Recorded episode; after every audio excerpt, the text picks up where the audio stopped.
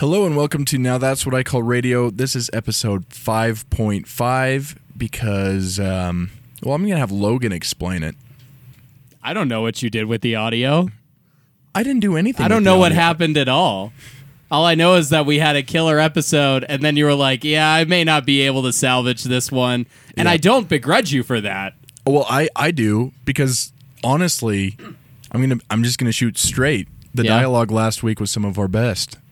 It was great. I I felt it was a really strong episode. I did too. It was. but we're the, not. The, the audio still exists on Facebook. It's out It- there. It's out there. It's For just real not. fans. Yeah, for real fans. We're gonna It's revisit. an Easter egg. We're It's gonna e- we're gonna revisit the episode that we were. I mean the the album that we reviewed last week because it's it's worth the time of the nitwicks. It really is. But no, there's some crazy echoing and all kinds of business going on. So and it, Yeah. it's just one single audio file. I I do think that it's part of like gatekeeping the true podcast that we have to accidentally delete a great episode. Every show I've ever listened to has been like, yeah, our audio engineer really messed this one up. Hey, Like, but it wasn't the audio engineer in no, this no, case. no, it was. It Oh. was. Oh, It was Well- the well, recording it, engineer. it was, it was also the fact. It was also the fact that we didn't even have four headphones, so you That's couldn't true. even hear what was and going on. And he was on. taking it off half the time. And So I like- saw him while he was doing it too. He was like smashing the tape. It's like it's like a it's like a deaf. It was a deaf audio engineer. Okay, I'm you can't even honest. blame him. I'm gonna be honest. Logan was supposed to bring a microphone and headphones last week, and that that's the beginning of the end. I actually will accept full blame. For, no, no, for no, the no, no, episode. no, no, That's no. You don't have to do that. You don't have to do that, Logan. Two-thirds? It's probably not. hey, I'd take all I could get, Aaron. oh. All right. Uh, yeah, we got some good material for you today. The album's pretty good. We're going to be looking at an album by Crywolf. Yeah, are we going straight into that? Are or? No, no, no. I'm just, Oh. I'm just, you know, That's just, what- just testing the waters. that's who we're Just- talking about today. That's right. he's come up a few times, and um, yeah, well, I'll just we'll just wait for that section of the show. I'm gonna, I, I still, I kind of know what's what, but I'm just gonna go for one, and we're gonna see where we end up. All right? We, All right. we love it. We love it. Ah. No, we're going right back into Crywolf. I'll be darned. I'll be darned. Oh wait, is this album of the week? this is album of the week, ladies and gentlemen. So this week's album is "Widow Oblivion Part One" by Crywolf, and um, I actually have a lot to say about the album, but I don't want to say it until you guys have spoken. So, because I was the one that chose the album, and I'm curious to see what you guys think. I have a question about the album. Yeah. First and foremost, uh, it I know it reads like Oblivion, but because it's using the Skarsgård O's, is it like Oblivion? I, yeah, I think so. Oh, I, I think so. He's got deep ties to Iceland, and so yeah, man. I was like- wondering. Well, I'll go into that later. Yeah. no, no, no. You go ahead and start us. yeah. deep ties into Iceland. So it's kind of a shame that we dropped Death Consciousness because I I see this Crywolf album as very much in a similar headspace I feel the exact same as way. the Death Consciousness album. Now there are a couple things that are really noticeable about it compared to that. The vocals are a lot more present. I don't think Dan Barrett is necessarily a bad singer, but I think the Have a Nice Life, they prefer to just kind of bury their vocals and make them textural. And uh, Crywolf has an amazing voice, and he reminds me of that constantly, but not in a way that's annoying. So I want to get one thing out of the way first. I deeply respect this album. Oh, Deeply respect this album. just getting that out of the way. Just I want to make get out of the before way. I say, out of the way. Before I say anything else, I want to make it clear that I deeply respect this album. oh, I can't wait. I Uh-oh. respect. Oh, I, mean, I know where this is going. This, Oh, this sounds bad. the way it was made is very seems like DIY neo paradigmatic. You know, the the sounds are like dark and gothic, and it's clear that the concept for it is huge. Because if you're releasing something named Part One and your name isn't Lil Peep, then it's probably going to be an awesome ride, or or a ride that you lose a lot of fans during. Which there's I don't not know. just either there's not just part one in the album title either. I mean, track by track, this guy is like continuously. oh, This is part two. This is part one. You're Yeah. like, wow. Yep. like I I think there are cool things to do artistically with that. I think the act of naming a song part two when there wasn't a part one is kind of an interesting and bold artistic statement that I don't think is played out yet, really. Um, the way that he does big epic one word titles and then does in brackets. And like, what do these words mean? Like, these are words I don't even understand. I, I can't pronounce half of them. I want I want to say they're that's that's part of the reason I feel that kinship with Have a Nice Life is like a tie to just gothic Satanism kind of maybe not Satanism directly, Oh, but I, I oh, yeah, know let's go. Let's go. Oh, Gothic Satan. that's all I've been talking about for like the past three episodes is Satanism, so I probably need to chill with that altogether. Uh, but I think Mes- uh, Mephistop. Oh God. Oh yeah, that the second song. Yeah, I I think that is a demon.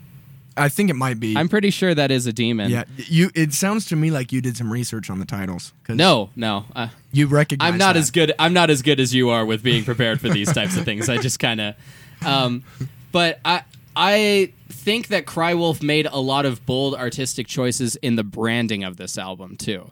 The the naming it Widow is its official ti- title. Oblivion, promising then a part one, which implies a part two necessarily. And then the naming scheme of the album also having, I think, a part two without a part one. Yeah. Uh, there are certain tracks are only big capital words, and some tracks are only tiny words. But the thing that I liked about it is that I felt like the branding actually did inform what the songs were. Because the most annoying thing is when you're scrolling through like an XXX album back when he was still doing those, and he'd have like all lowercase titles and then all uppercase titles, but they'd sound the s- same mm-hmm. stylistically. Whereas with Crywolf, you'd get like the big demon title mm-hmm. track, and then you'd get like the the parentheses lowercase track that was just kind of like a soulful outro reflection on what the original track was about. Um, so uh, this album feels like very gothic, very apocalyptic. I would say, although I might place it like slightly post-apocalypse instead.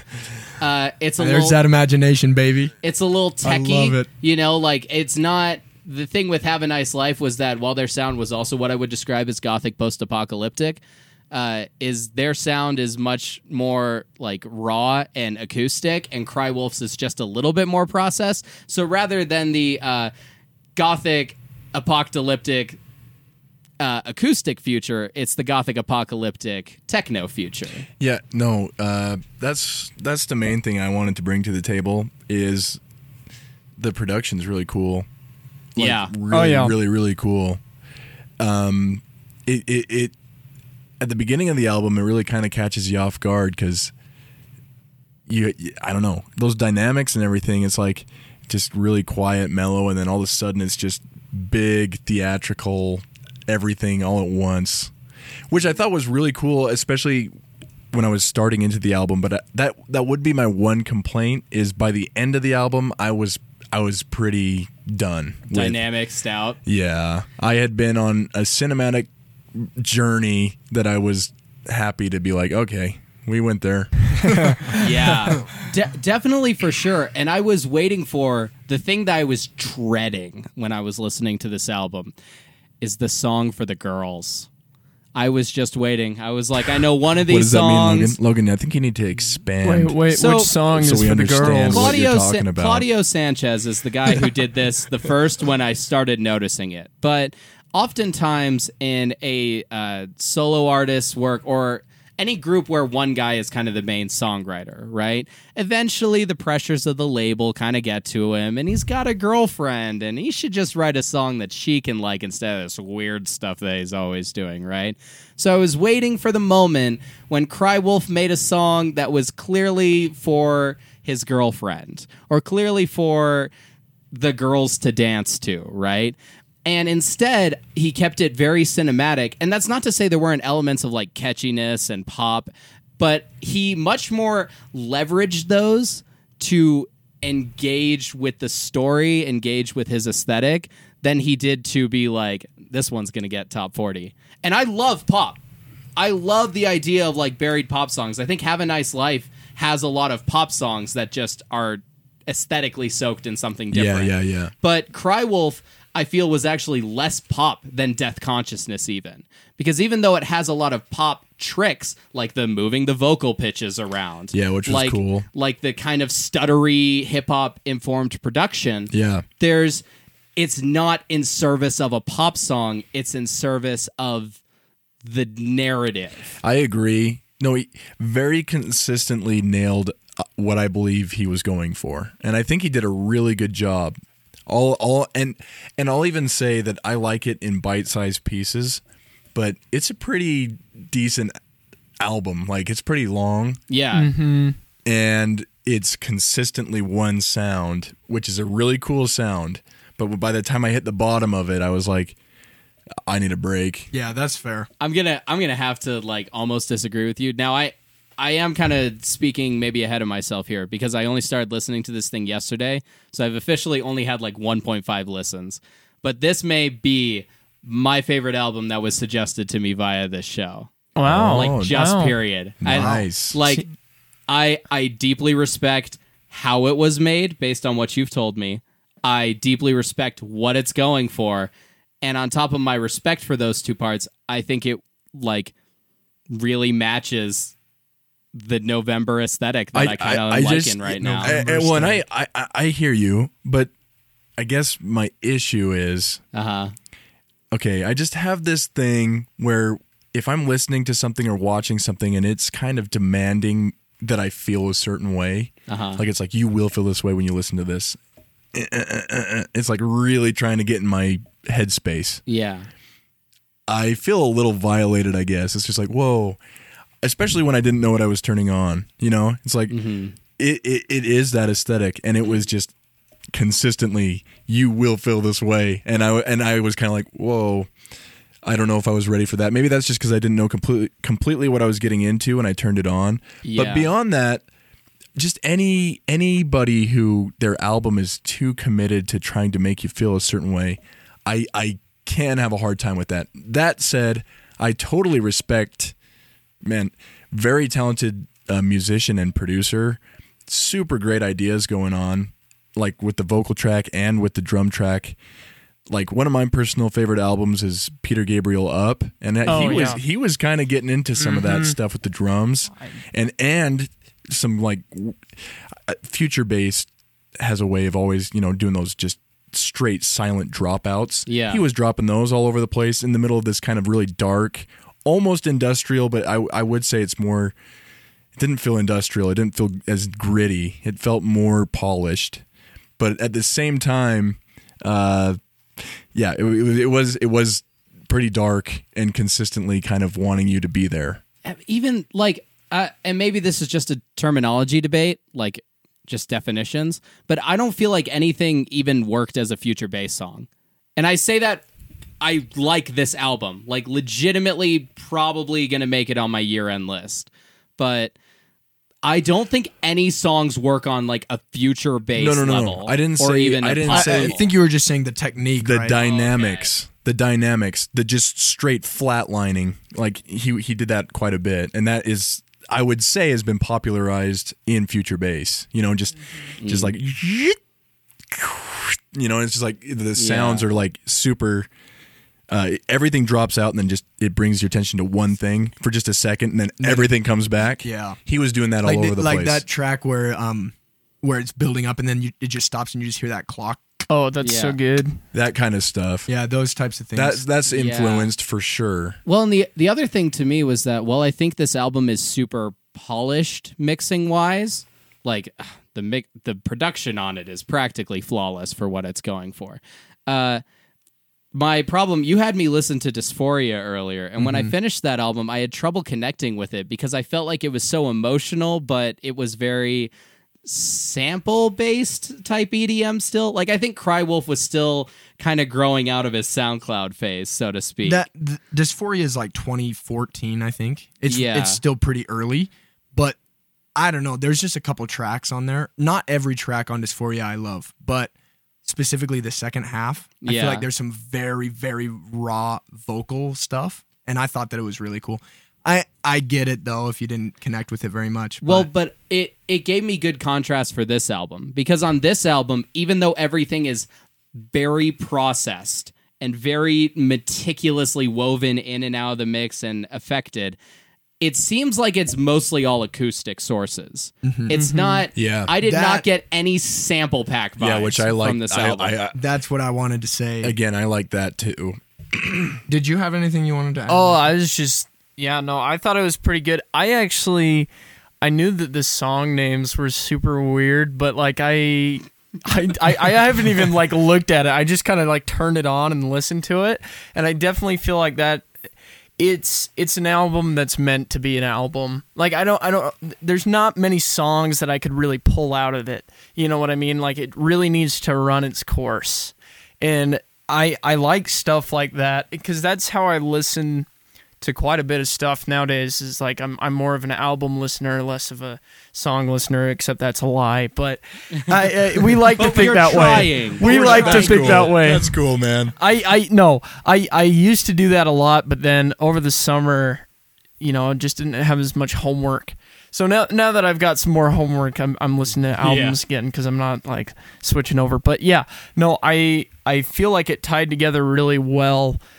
Um, my only issue, I don't, and it's not really an issue. It's just like a like a preference, I guess, you know. But it's just like some moments were just a little too epic. Yeah, it was yeah, a yeah. little bit like, I, you know, like winning the war Yeah. in a Lord of the Rings Yeah, movie. little, I- little. There was I- there was some. I completely disagree There with was- you no, no, because no. I've heard it done so much worse by so but many here's the people. thing: is is there was some even- Nightwish crossover moments. now now uh, there are a few moments I under. Here's what I. I won't necessarily say I agree with that, but I'll say I understand. Yeah. what, And you're I'm not saying Like, that I it- definitely get. I'm it. actually not saying that it happened very often. And Yeah. and obviously we all know this about me if you know me. I am very pessimistic like to music when I first hear it. Like it's bad. Like you'll turn something on and I'm like, "Yep, no, that's bad." And then Yeah. and then but I've found myself going, "Okay, I don't necessarily like this right now, but I need to listen to it." You know? And there's certain things that bring me back in. Like it's like, okay, I don't like it right now, but I have interest in listening to this. And then there's stuff that is like, yeah, this is bad, and I don't want to listen to this again. Yeah. And this is definitely one of those albums that I I keep drawing back to, especially while I'm doing my homework, because it's just like, it is.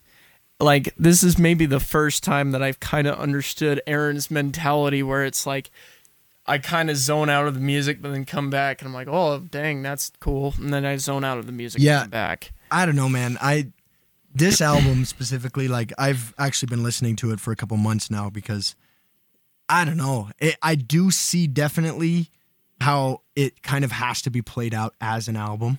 Uh, there's not really many tracks you can just kind of click into, but that's part of why I love it. Is because like every time I play it, it hits these moments that I'm like, oh, I remember this from the last time, and this is such a good moment. Like you know, it has a bunch of moments. Um, I wanted to just point out this album specifically for Crywolf was quite a bit different for him because what he's done a lot in the past is he'll isolate himself and produce it, an album, and then releases it. And this time, um, from what I understand, I was watching some live streams and stuff. He didn't really isolate himself too much for this one. Um, what he did for the last full length album, which is called Cataclysm, which I think is the next one. If if you liked this one, if you liked Oblivion, I recommend Cataclysm next. It's kind of similar, but a little different. It's a little more. It's not as good, but it's it's dang, it's got some good stuff. Hmm. Anyways, long story short, for example, when he did Cataclysm, he went to Iceland and literally just rented this shack in the middle of nowhere, bought a bunch of instruments, learned how to just play little stuff, and then he just samples himself. He plays stuff and then he just does it. So for this album, he, the the production style was similar. Like a lot of the sounds you hear, he's actually making that audio. Like I love that one song with that out of tune toy piano. I don't know if you remember that, but mm-hmm. that's like mm-hmm. he does that type of stuff all the time. He just records him playing weird instruments and then just mixes it in. But this album took him two years. He was working on it for two years. Mm.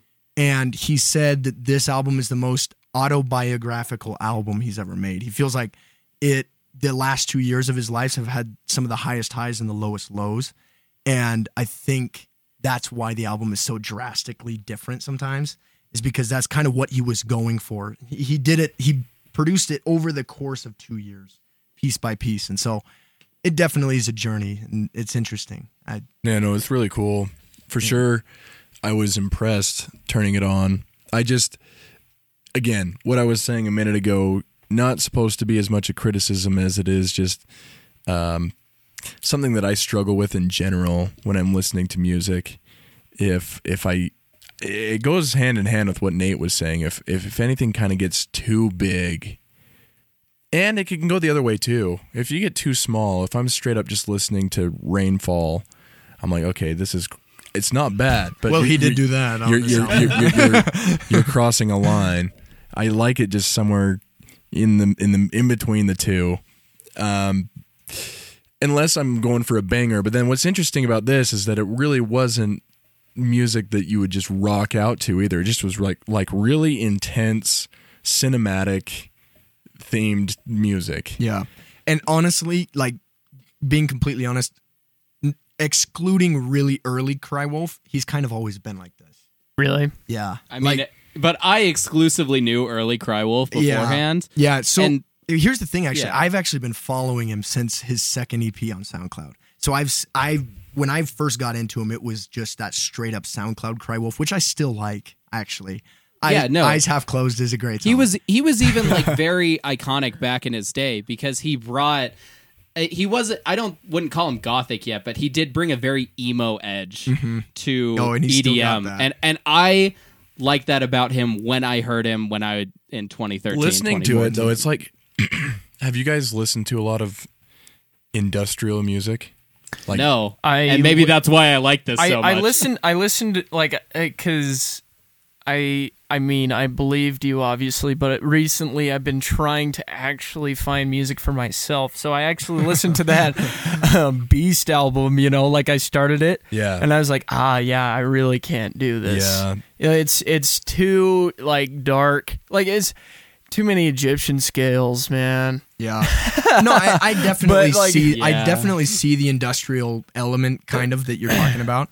However, maybe I'm just partial. but but I'm kind of used to that sound No, with Crywolf. The Like, thing is that he did it really, really well. Yeah. And he didn't quite go as far into it, into the side I don't like, as he did not go as far into the side I don't like. what don't you like in industrial?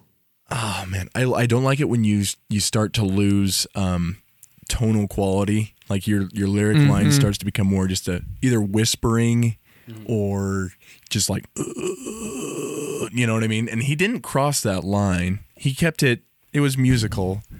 Some of it, if anything, it was that Nightwish factor where he, he it just got a little too epic's a good word. It's just too big. for me, like I, I definitely specifically there's a few tracks in mind that I can definitely see that with. However, for me, and again, maybe I'm just biased, but for me, I can see the epic element, but f- and this might sound almost kind of racist, but I don't feel the European epic in it. I get that. I, I don't feel that. I, I, I, could tell he wasn't from around here. yeah. D- He's actually from North Carolina. Oh, cool guy. Not around here. I, I the most I picked up of that was um, I felt a little influence. I, you said Iceland, but I definitely felt like that kind of north uh, Western European Yeah, no, uh, no. slight influences. I don't think The- Yeah, it's like Lord of the Scandinavian. Rings. the real, the real. I mean, that's, you, that's what I felt too. you'll Yeah. feel it even stronger with Cataclysm. It's even worse And that way because he was actually in Iceland for that. I thought it was totally tasteful because I, growing up, was surrounded by moms that loved listening to Celtic rock, Oh, whatever gosh. that is. and Dropkick so Murphys? just the nice, the nice, like tasteful bits of Scandinavian folk in there. I, I thought it was very, very apt, especially as someone who's so tired of that sound over. Yeah. I guess that's my problem is that I am so tired of that sound though. So when I even heard it coming in, I was like, uh oh, uh oh, don't. Yeah. Well, That's for- actually really interesting. I, I, I guess I'm just used to it Yeah. because I, I just I didn't really feel I felt the epic vibe, but I didn't feel the Nightwish vibe. Yeah, I, I don't. No, feel I that. wouldn't go that far. And I want you to know, like when I was saying, I didn't. I mean, I get the indus- industrial side of this album and everything, but I, I didn't feel like it was industrial as industrial as like Beast or whatever. Like listening to that, it was just like this is too much. It's too heavy. I like. I feel like, as you were saying, when I was listening to it, there were a couple of moments where I was like, this really sounds like Peter Gabriel, you know? And I mm-hmm. think Peter Gabriel can get into that industrial vibe a little bit. Like those drums, the the big like the big sounding tin drums really builds that as industrial vibe in my in my mind at least where it's just like yeah I don't, I- i'm not gonna try to Yeah. intimidate uh, no, int- I, intimidate I, I think a perfect example of that is the first track. The first track, how it builds up, and yeah yeah that's You know, so good though it, it is good. But so good that is kind of that I, epic. that's that's vibe. interesting you say that because I got I didn't see I don't I can't tell you a track name, but that wasn't the one. That one actually. I, I dug into that one because I was like, that was kind of like the first song actually on Up. Where- Mm-hmm. Yeah, where- yeah. We're the and I I was okay with that just extreme change. It it's more. It was later in the album. It's when it builds into it. When when you start getting the like the little I mean, I, he doesn't really have this, but if if you ever have any choir like um, and you're like, Oh. oh gosh, Oh. oh, no, Whoa, whoa, whoa, whoa. Don't even the listen to choir Cataclysm. here was very tasteful. Don't, you know what? No. Opinion completely dis- discarded. No, I'm because on I have Nate's- heard I'm on Nate's some team. tasteless choirs in my time. I have heard choirs on pop punk songs. I have heard choirs on the most corny folk imaginable. And this choir was so respectfully low mixed and blended with the elements and not just screaming dumb Latin gibberish that he wrote on a notepad. It seemed respect. How dare you attack the choir on this Hey. album, actually? I'm all I'm saying is when you're building up, if you're building up and you have a choir, it builds that vibe. yeah, we're going Lord of the Rings. It builds you know, the Lord I- of the I Rings. totally vibe. disagree. I would like to. I would like to actually next time you're listening and you hear it, like either heart the track or do something to mark Yeah. it because I'd be interested to hear which yeah, no- ones. yeah. I'll, I'll I'll send it over. Yeah, and it, it really didn't happen too many times. And as I said, that was one of my more like first listens. Like, oh, this is this is too much for me, you know. But uh, the more I listened to it, like I was really digging that album. Like, sat down in English class today, and I was like, oh yeah, I, I forgot about this, you know. and I put it on. And That- that's how I feel was when I great. it, It's great. Well, I don't want to take up the whole show, but um, Widow, and then brackets Oblivion Part One by Crywolf. Go spin it and see. Oblivion. You're a That's good stuff. That's it. You know, case I mean, closed. I'd give it. It was good. It was really good. That That's you. It's you. Logan, No. Logan's sell out of the week here. I know what he's gonna drop. I'm not gonna drop. Oliver Tree. I'm not gonna drop Oliver Tree because because I thought I saw it in your my eyes. feelings on Oliver Tree are just getting progressively more and more complicated. Oh, And now, He's- he's especially starting- now that I'm trying to steal Melanie Martinez from him, like I don't. This is gonna have to be a whole strategy thing. I'm really gonna have to Maybe approach that this. needs- Oliver maybe- Tree. may- may- Oliver Tree is just a force that you don't reckon with. I don't know. You hey, just- You're just gonna have to roll episode with it. six. Oliver Tree. That's it.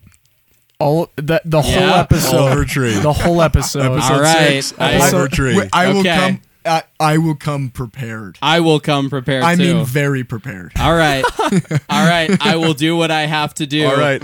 I will Oliver do what I have to do next week. to remove him from Spotify and steal his girlfriend. But Oh man. Hmm. until until then, I would I would like to say, legitimately, what happened to Kendrick Lamar? Are you talking about Dang the album? Dang the album. Dang. I Period. I'm talking about I don't understand feature culture anymore.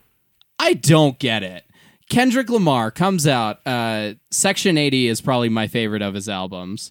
But he, he has this like really creative, cool approach to how he does narratives in rap, how like the sources that he chooses to sample, how he chooses to build his sound. Um, and it's fascinating. All of his albums are interesting. I think even Dang has has a Period. unique Dang, period. aesthetic and has a unique vibe attached to it and he's I think he's consistent about it and I think it's a cool experience even if it is my least favorite of his albums. Yeah. What I don't understand is why do you keep showing up for features for these people? Yeah. These, I, on one hand, good. Keep the things under your name, your style. Yeah, we've been there. Talk do what that. you're gonna do. But every time I see Kendrick pop up on some no-name trap rappers, So I got a que- I got a question for you, A- and Yeah. I'm not that big of an authority with Kendrick Lamar. I've heard "To Pimp a Butterfly." I've heard half of Mad City, and I've heard half of Dang. That's Uh-huh. it. So I'm not an authority, but I'm curious to know what are your thoughts on um his feature with Vince Staples on Big Fish Theory. Vince and Kendrick are more artistically aligned than than some of the artists that either of them has collaborated with. Like when Vince dropped a song with Billie Eilish, I was like, oh god, Yeah, that's his label put him up to this. Jake, Yeah. Jake, that- heart. two of my favorite people in one track, dude. Memes aside, Memes Uh, aside. I I like seeing artists collaborate with people that are in similar uh, Headspaces. headspaces, but also like what they're going for. Uh, I think Vince Staples has a lot more of like a experimental or a more pop mindset in terms of instrumentals. But I think the match was good because it wasn't so much of a pop song that Kendrick just felt like Kendrick on Bad Blood. Yeah. Bad Blood. Kendrick Lamar on there. Wait, wait. What's Is, happening? are we referring to T Swizzle? T Swizzle's Bad Blood. Wait, that's Kendrick. that's Kendrick Lamar. That is who people are calling the best rapper of the 2010s. Yeah, that's a sellout. The. Bad Blood Sellout. Feature. it is a sellout to Straight be up. That is that. Is, especially with how radical his earlier albums were. Like, Of hon- course. honestly, th- those first albums. Okay, here's the weird thing though. I was looking it up, and this is just about to expose how much of a Kendrick Lamar not know it all I am. Pimp, to Pimp a Butterfly was what 2010 or 2011? Mm, 2015. Yeah, see, even more recent. I was under the impression all this time that that was an old album. It was like a classic, but it's Ah. not. Well, it's definitely not. And then I went on his Spotify and I scrolled all the way back, and the earliest thing was like 2009. So Mm-hmm. Yeah, has, has he only been around for 10 years? he is very young to the game. Yeah. Well, compared to the old old heads, like I'm talking like how Raekwon and uh, RZA is still around. because you I know I RZA. I do know how like he grew still up. I know he grew up absolutely infatuated with the Dre scene. Like Yeah. he loved all those West Coast rappers. I remember hearing about how like he was on the front row of Snoop's show or all, I don't know. I heard all this stuff about when he was young, he would always go to their shows. So it makes sense that he's a little bit behind, but I thought that he was not 10 years worth. Like I definitely thought he was more old than he is. He's not even old. He's like two years younger than Drake. He's like 26. It's crazy. Yeah, I- See, eh. I was totally under the wrong impression. With wisdom beyond his years, he he like you listened to, to Pimp a Butterfly and you're like, yeah, this sounds ageless. Yeah. practically. This could go into any era. Uh, there are some production t- tricks, of course, but this this ridiculous feature culture in rap. I have decided I hate it. Never tell me if you're featuring anybody ever. yeah. Leave Yeah. it alone. It's big time. Scratch my back. And I'll the- scratch yours. the worst thing. So yes, it's a lot of like, hey, bro, hop on Okay, but okay, but but, then, when, like, when they're young, when they're young, it's like that, and then once they have a name, then it becomes, oh, like I'm influential. It's like sign with our label. We'll get Young Thug on. Okay, it. but Yeah. okay, but I got a Young question. Thug. I got a question though. Like, what about what about, for example, Gorillaz? Yeah, Right? Because they, I mean, they didn't get Kendrick Lamar, but they have been Staples. I love them. they I- have a, a lot of rap features. other than Gorillaz like signal boosting rappers, especially to white kids. I think that's cool. But the even then, imagine a world in which we just hid all our features in Spotify. yeah, okay, but hold up. Okay. I have. I mean, the Gorillaz thing. It's because the aim of the Gorillaz is different. The Gorillaz is 100. First of all, first of all, two points. First point, a lot of the rappers that they feature are smaller. A lot of them. Okay, yeah, they had Snoop in there. well, they just Snoop don't have will the do same everything. audience. Yeah, that- that- so they're signal boosting them. You're right, to right. new people. But by and large, Damon Albarn is pretty into finding up and coming people and then bringing them in. I that's true. Actually, then- I can see that and then because second, second is that Let- the group is about that. It's not. I have my my my my um, name exists right now, and it's a big thing, and I'm going to come and feature with you. Yeah. It's not like that That's at all. true. Yeah. And- let it wait. Let us not forget Jamie Principle.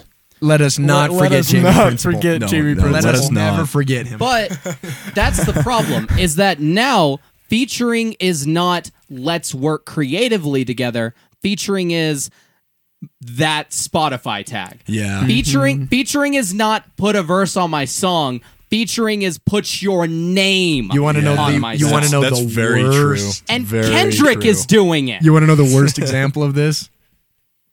Ed Sheeran's new album. That Yes. collaboration's number Oh, six. Oh man, Beck, Oh. And Beck's about to do it too. Oh. But it's oh. not rap. But him and Cr- uh, oh man, Pharrell. No, it's Chris uh-huh. Martin, Oh. Coldplay.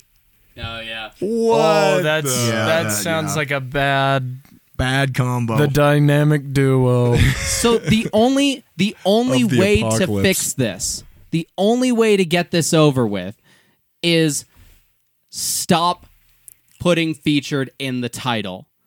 Put it in the line, give them credit where credit's due, pay them. Pay them when you need to, but stop having the feet be the reason people click on your song. Yeah. That's Yeah, that's a I'm fair that. point. I'm I with agree. that. Because Spotify, we're calling you out right now. if anything, what do you what do you think about the model of having bigger guys feet smaller guys? What do you think that's a about that? lot cooler. There, so I've been really into Travis Scott lately, but we'll get into that in Bop of the Week. And part of what he did was he took people from the local Houston scene that he was already working with, and he put them on his album, but didn't feat them. So then it was like you could enjoy the thing texturally without worrying about the brand attached to whoever he featured because they were nobodies sometimes, mm-hmm. right? And then Travis Scott fans that got into the music, got into the weeds, discovered who did it, and then it was like a cool little colloquial shared secret. Mm-hmm. And when it's like that, it's not about marketing, it's about I just listened to Kacy Hill and she's awesome. Yeah, she's on that 90210 song. Dude, you should really check her out. Yeah. Then it's not who's Kacy Hill? It needs Yeah, co- collaborating needs to be an artistic decision, not a let's promote the band decision. popularity. Right. And and because that's expected of labels now. Yeah. Because that's expected of mostly rap artists, but EDM Yeah. artists I'm sure get shoved in the booth with some pop star all it ha- well, Yeah. no, well, EDM they have their own culture about them. They, um, oh, we, I could go so deep into this one, but yeah, it EDM culture is weird. Is really weird. Like it's very weird. They feature each other, but oftentimes you can't even tell they're featuring each other. yeah. And It's so, like it's like I was eating pizza with this guy while we mixed this track down. yeah, Dude, did did I ever tell you about the Armin van Buuren ghostwriting thing? uh-uh. I figured out about? Uh-uh. Well, Yeah, not this I, episode. I also have something to tell you after this episode. Okay. Remind me. Yeah. It's Music. Oh, stop ruining your legacy because your label told you to feature on stuff. Oh man, we got a topic this week I'm excited about. Oh yeah. Yes. I'm excited about this topic. I'm ready. Let's hear them. It was decided last week, and the topic is well, Logan made the comment that most artists age like milk. Yes. and that was a good quote. That's a really good quote. Means they don't, you know, last all that long.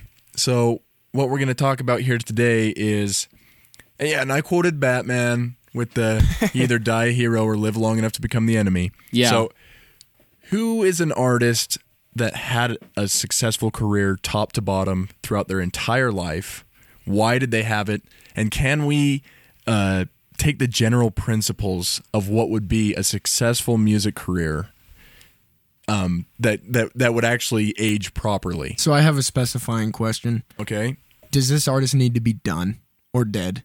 I think they do because otherwise they can't. frick, I I don't don't. I don't, I don't think they can prove it otherwise. Yeah. I don't think they can prove it otherwise. Dang it. Uh, My- that- my- there goes, there goes. I think uh, everything I listen to is by And- living and- and- people. Hey, you were going to say Twenty One Pilots. no, I was, I was not good at. Dude, I'm Twenty One. Pilots kind of muffed up Nath- on this last Nathan, album. I, me and you stand for Twenty One Pilots no matter what. I actually think I agree. I agree. I did. That's this is like a tough one, which I Yeah. think is really sad. Yeah. Here's here's the deal is I think that there are some people who have had successful careers and they probably could have left it like I think the reason they've got to be dead is because you might become like a kiss. Yep. Who is like like they had a successful career and they should have ended it, but they didn't know when to end it. So it kept going. So they're on and the 30th Yep. That's closing exa- tour. That's Yeah. why they have yeah. to be dead. And Yeah. it be, it became 'Kay, but- a Vegas show act. Okay, okay, like that, but- that's all it is at this point. So, for example, Rage Against Machine is not a viable option because they're still alive. yeah, but Yeah, they already true. they already have done it wrong. They already have done it wrong. What by re- re- announcing the tours? no Tom Tom Morello. Okay, but Kate, hold on. You can't blame Rage for Tom Morello. it's true. you you cannot blame Rage for Tom Morello. That's a bizarre way of phrasing it. Anyway, okay, so they have to be. Okay, is it just the project is done or the artist is actually six feet under? See, well, it's hard to prove that a project is done until they're six feet under. That's the problem. That's what I'm saying. I I will Fair. say that I don't. See, but like White Stripes. Yeah, I was about White to say the white will stripes not happen again. Yeah, He's already said. I'm pretty sure it won't. Jack White's about as good a bet as I know of. I don't think he'll tip his hat. Well, my, my my thing is, well, I guess you said it ended good with Meg, but I was gonna say that partially had something to do with their Yeah, relationship, Meg, and I don't Meg know. is completely unplugged. She won't talk to anyone about it. See, that's what I'm saying. Yeah. I'm saying For that's- now. That's for now. Yeah. That's the problem. Okay, that's right. That's fair. That is the problem. That said, I really do think Jack White's a pretty safe bet. But yeah. All right, they have to be dead then. dang it! Have to be dead. I don't know. I'm just going to this- say that this is gonna be difficult. Most of them died because they were either killed or they just OD'd too early. XXX. no, I'm just kidding. I'm kidding. I'm kidding. I Tell me I one person in rap. even- In rap, uh, I guess. I guess it hasn't been around long enough. But who do you think is somebody that has not aged like milk in that community? Jeez. Ouch. Like you you're really you're backing me into a corner here and uh cuz I already don't even can't, I can't name a single album I like that came out before 1991. Um and especially if you're going to get into rap. that was a You statement. not the you don't like any of the Beatles? the Wall? Nope. Nothing by Pink Floyd? Nope. Really? No, Are you just would are you just saying it to you hold to the point that? now? I would say Swallow the pride. Let okay. then let me, clar- 1991. let me back up and clarify. Take a big Nothing. I would call a top fifty album is before 1991. Top None of 50? my I bet you can't even name 50 albums. Okay. Oh, he Top can. He fi- no, your he can. personal 50 albums? yes. And none of them are before 1991. None of them are before 1991. Ah. The I mean, I, I would say not many for me, but not.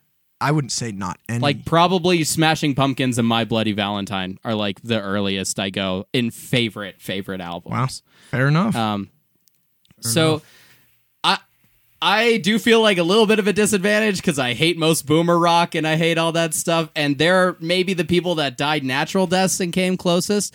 Now that being said, I do think there is a subset of people that hate certain rappers that have OD'd or died. Um, whereas I think those rappers hold up really well to my generation, but not the people that are in charge of deciding what's good right now. Wow. So I I would say I have never heard a Lil Peep song that I disliked. I really love his vibe. Um, I think he's kind of the opposite of X, who also died too young. X started off really abrasive and angry. He got soft boy, and then he got experimental. And I think all of those projects were really pretty good. I, I think they flubbed here and there. But if you're asking about artists, like I, I do think there are a couple trap artists that have beautiful discographies Holy that cow. nailed every switch that they did. But, you're forcing me to choose from people that OD'd or died young, and that's like six. my people. mind But is here's my, thing, my tra- mind is legit blowing a little bit because I kind of feel like, and you know, anybody who's watching this now or later, feel free to leave a comment. I would actually really like to hear people's opinion on this. Can you think of anybody that didn't either get killed or OD'd that really all the way? Maybe ah, like Johnny Cash, he did pretty cool. He actually did a re- he actually did a cool good guy. job. Well, he I mean, actually he- did a good job because at the end of his life, he was he was interested in what was going on right now, and he was covering. What was that? Was that a Nine Inch Nails cover he did? Yeah, and it became it was huge. He was relevant, Yeah. and he was like tipping his hat to what was happening now. yeah. Maybe like a Johnny Cash is about the best I, can come up I with. I could see that. that lived one. a full Here- life. But like, man, it's kind of sad because most of them, it feels like it's like Kurt Cobain. You know, killed himself. Can I but can I put something forward about like why And- I think that is? Yeah, Because here's the deal.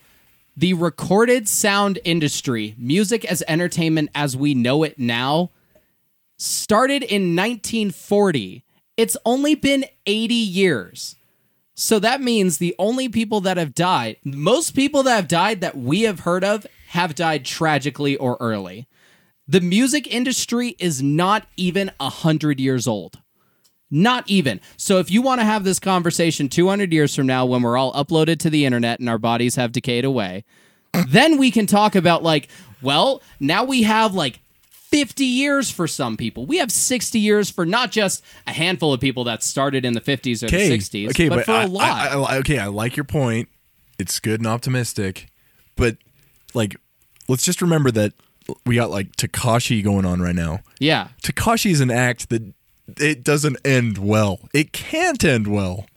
How does that act go until this guy is in his 60s or 70s He'll- he'll and get- passes away? Well, he he either has to quit music or he has to die young. And this this whole like this whole like the Cobain theory, Soul Brother number 3 has a great video on this where he like envisions an alternate reality where Cobain lived on. And a lot of people think the reason Eminem isn't considered one of the greatest to ever do it is because he lived too long. He just lived too long. So this this dumb idea that you need to cement your music legacy, screw it. Age like milk. Live. live and live to see your music get Okay, worse wait, or I'm- better. I'm- Morally, I'm I- with you. yes. Absolutely. yeah, I, I mean morally, I- yeah. I- Absolutely. I completely- live your life. but I think that they should just cut the project if it's going to milk. It should. It should. I think that people need to view certain things more as projects, like as eras. They, the problem, and that's kind of what Jack White has done. Is the White Stripes? He's kind of just put the nail in the coffin on White Stripes, and then he walked away from it and he started something new.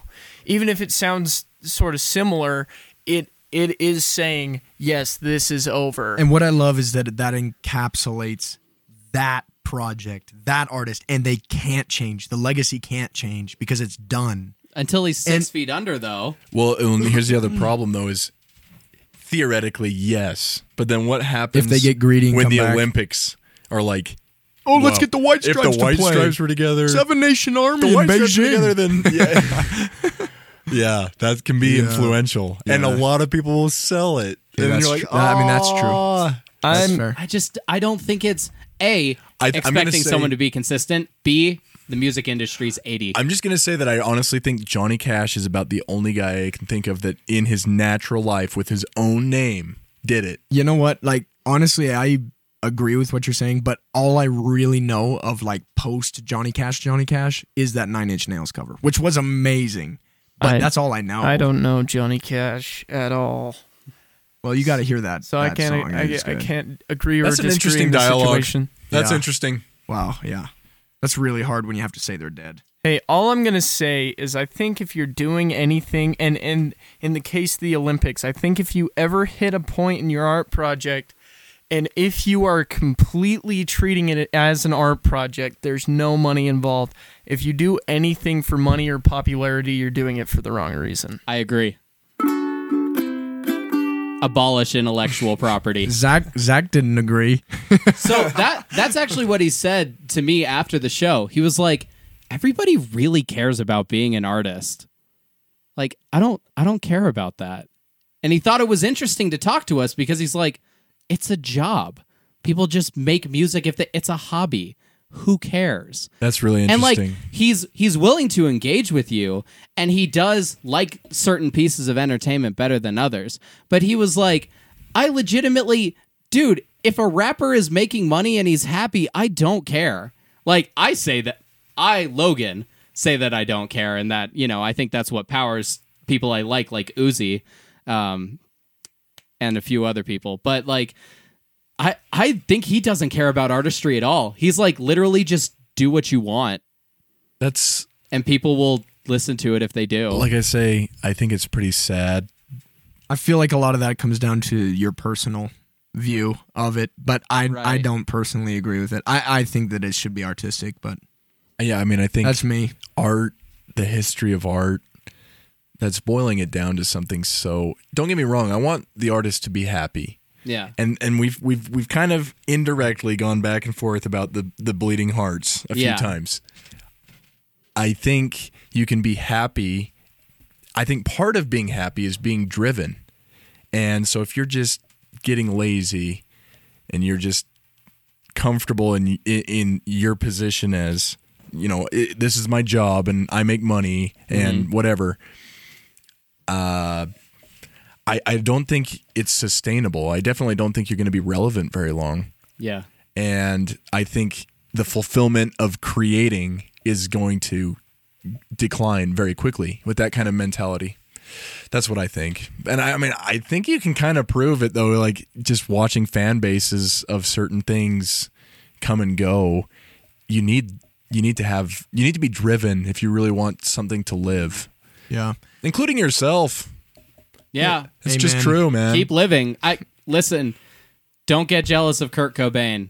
Don't. No, You- don't. That is the that goes back to that one discussion we were having a couple weeks ago. Yeah, I- I think so. It's like popularizing the concept of Kurt Cobain. You know what Yeah. I'm saying? I'm not with People that. like Not with admire it. So got to be very but I do careful think there. I do think you need to be driven.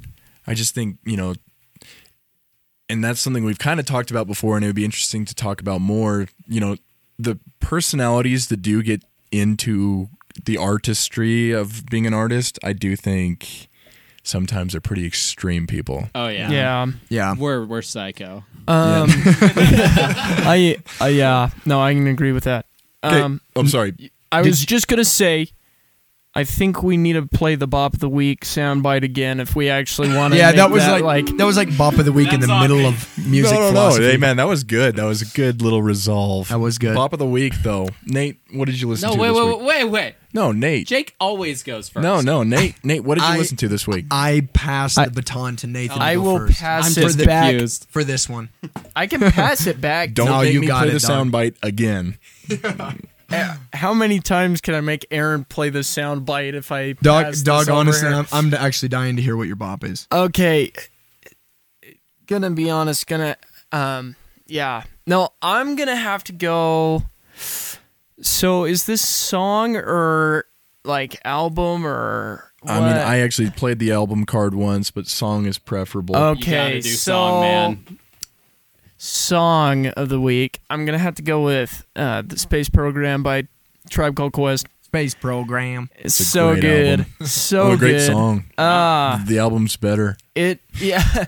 I don't know about that. I think that that album kind of peaks at the beginning, but great song. the The following track is great too. But I ah man, that little I love little piano, cr- like it's not a piano, but little synthy stuff and rap. That mm-hmm. give me cheesy synths and rap. I love it. What a quote! What a quote! Give No, me feel- cheesy I synths that. and rap. Like old school Snoop Dogg did have some pretty cool instrumentals. Yeah, and that's Those- Pharrell a those lot of the time those too. instrumentals were pretty great. Poor Beck being like, I thought we were going to do "Drop It Like It's Hot." Oh, that is so. That's not cringy. poor Beck. That is so That's not cringy. poor Beck. That is Poor not Beck. poor Beck. Oh man. Yeah, Or us who has to deal with Beck. dude, Call but, out. dude, Dude, but, but- Tribe is interesting. Tribe Nate, that was a good pick, dude. Space Program is a good song. Yeah. Do you think Space Program Program is your favorite song on the album? It it really might be. I think We the People hits harder, but Space Program is just like yeah, that's it a does good have that- groove. that- like that, you just get into that. I don't know if you call it a hook or a chorus or whatever, but it I is disagree. so catchy, man. What's your favorite? Conrad Tokyo oh, Really? is by far the best song. It's impossibly groovy. It's super woke. Oh, this generation, this generation. no, no, no, really good Nathan. It's Dis, This generation. generation, this generation. I like it right, we the dude. people though. We the people. we mm. Dude, all eat the same food. We, the ramen all. noodle. That's true. I ate the spicy ramen today. Uh, Nice. and, like it's all tribe at the end of the day, and they're all great. But it the song is actually Conrad Tokyo. That's the best one from the album, and you're all good, wrong. good I think good Midnight opinion. Marauders is their best album. dude, but I, I agree with that. it's really close though. I- that that new one is on a level, but Midnight Marauders was in the time. It's so good. but thank you Talk for about your woke lyrics, dude. Thank you for service is just like the perfect credit roll for 90s jazz rap, though. Like, it, I understand it was made like 15 years after it was relevant, pretty much. But the the amount of people it has on, the fact that it's tribe at all, the production styles, just feeling like an upgraded version of that, I I think it's the perfect credits to 90s jazz rap. I hope it's not the credits. I like Public Enemy. Bring the beat back. oh man, Those Public Enemy, boys. Public Enemy, and this generation. Mm. Mm. Mm. Anytime that you got like a s- like. He does not have a rap voice, but then he goes all in, and then he totally has a rap voice. So nice. All right, Jake. All right, what I'm, I'm gonna to? lead this in. So, um, this is gonna be controversial. Oh no. Maybe, maybe. I really, I'm just feeling it from this end of the table. Oh, But um, my bop of the week is "Midnight Hour" by Skrillex. Mm. I can't lie. I Really? have, I have been on an absolute Skrillex kick I respect for the last Skrillex. I really like for the last about week, Mhm. maybe six, seven days. I have actually been listening to Skrillex like crazy. Here's the thing about him: he is such a pioneer. Literally, he's the definition of pioneer for modern for the modern age, in my opinion. I feel like post 2011 is so influenced by what he did with Scary Monsters and Nice Sprites. That's my opinion. But um like you were talking about, how much harder can we go? Where did that start? I honestly feel like it started with Skrillex. Ah. I legit do. I I will agree with your assessment. I will say the two people, Chief Keef and Skrillex, So here's the problem. defined the sound. Who in the frick is Chief Keef? and, and the other problem is how many people in this generation do you think know who Chief Keef is? Everybody. Everybody in the trap rap sphere right now knows who You're Chief looking Keef at two is. When people that Chief don't know Keef who start? Chief Keef is. I want to say early 2010s. And he was doing auto-tune trap rap exactly what everybody on the charts is doing now with that. So pretty much if you're a rock band, you're pretending to be an EDM producer. And if you're a pop artist, you're pretending to be a trap rapper. Okay, I that is an interesting conversation, and I will go on that. But just to keep us moving, um, "Midnight Hour" by Skrillex. Here's part of the reason why I love Skrillex so much.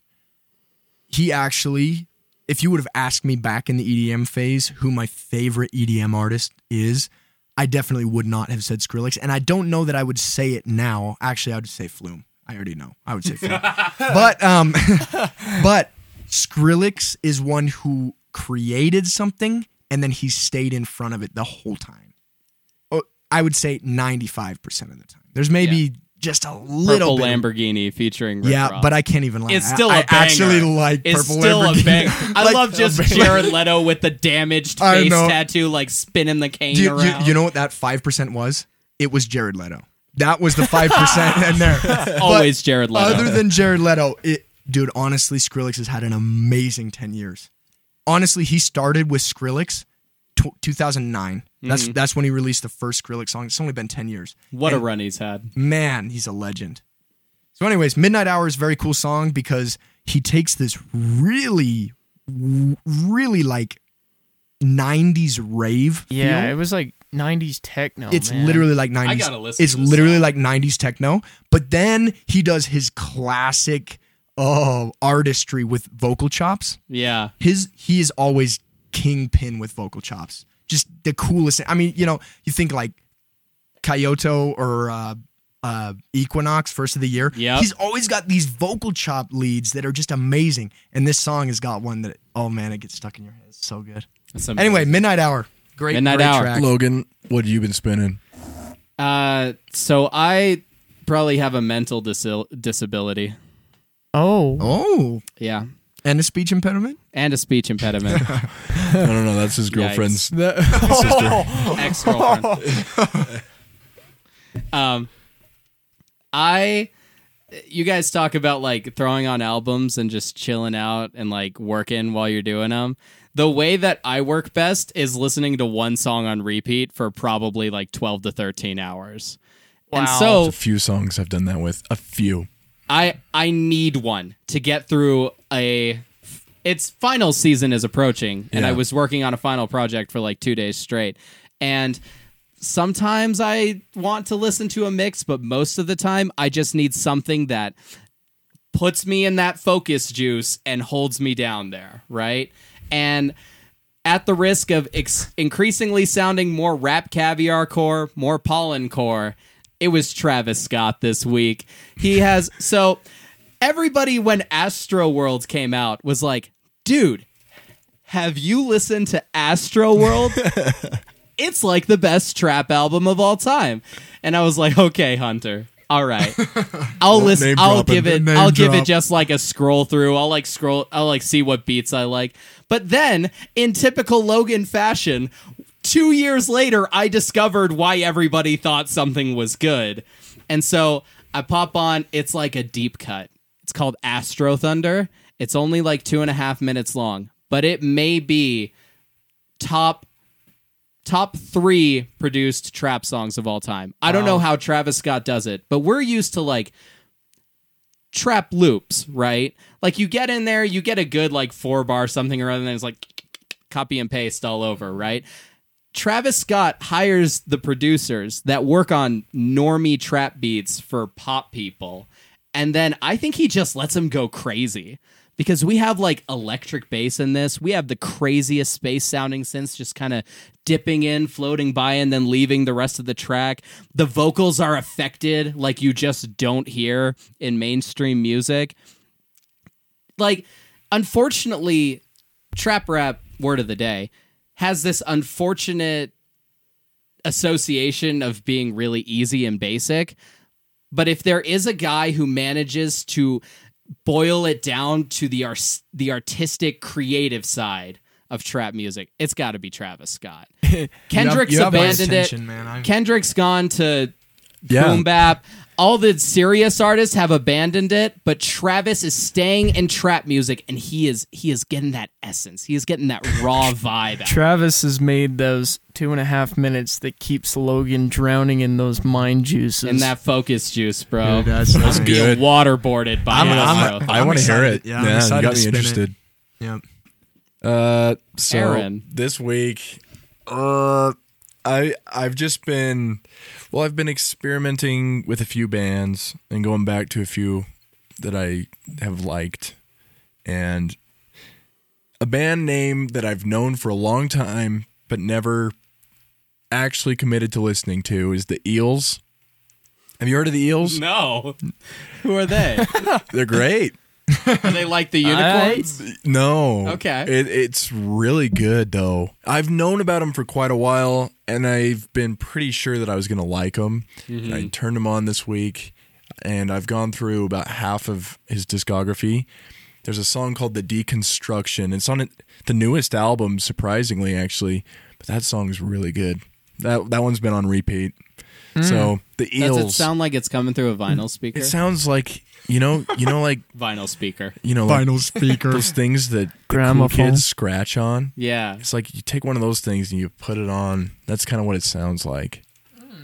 Mm, yeah. What the kids scratch on Yeah. under hip hop supervision. There is no question that dubious music and movies are affecting unsupervised children of all colors. The hip hop industry makes Saying vinyl speaker was almost as bad as saying psycho like ward. Ah, yeah! I still cringe every time I think Dude, about don't that. feel bad. It was an accident. news. I know it's psych ward. So we're like we're like straight out of time. So I'm just gonna say it how it is. Okay. This Friday, Beck's new album comes out, oh, really? and uh, What a joy. it's gonna ruin Thanksgiving. No, Aaron, it's the day. A- well, wait, no, it's this Friday, not next Friday. But we Aaron, wish. there's there's Japanese on the cover. Dude, That He's means had- it's cool and Al- hip. album art can't save it now. I can't save it now. Album art saved a lot of albums for It's me when too I was far. a kid. It's Let's- too far. Let's hope. Keyword there. When I was a kid. When Let's- I, well, maybe phrase, still. not let's word. let's just hope that there's more Saw Lightning on there. No. Yeah. At this point, at this point, okay, last point, and then we're ending because we the okay. At this point, he's dropped four singles. Saw Lightning is the best single, but it it doesn't fit the vibe of the rest of the album so far. Ah. So, how the freak is Saw Lightning gonna fit on this album? It's not gonna be okay. It's not gonna be okay. It's not. We'll, Yeah. we'll we will just let it release and we'll act like it was just a single called Saw Lightning. Look, man, I, And that's I already. I already did it. that. I already just- did that with his last album. I can't do it twice. Oh no, no, no! You Aaron, can. Aaron, Aaron. The last album was an EP called Colors. This one is a single. It was. You're joking, but that's unironically how I listen to albums. like this song sucks. This song's good playlist. This song sucks. this song's good playlist. And then it's like, oh, I love this album. All right, Nit- Nitwicks. Next week, Oliver Tree, sixth episode. The sixth episode. Oh. we're gonna have a we're gonna have a extravaganza. It's, it's gonna be an extravaganza. It's gonna be amazing. Dude, I'm hyped. It's gonna be a All right. rage-filled music here. experience.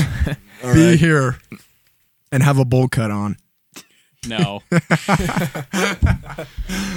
Oh, goodbye, Nitwicks. Catch you next week.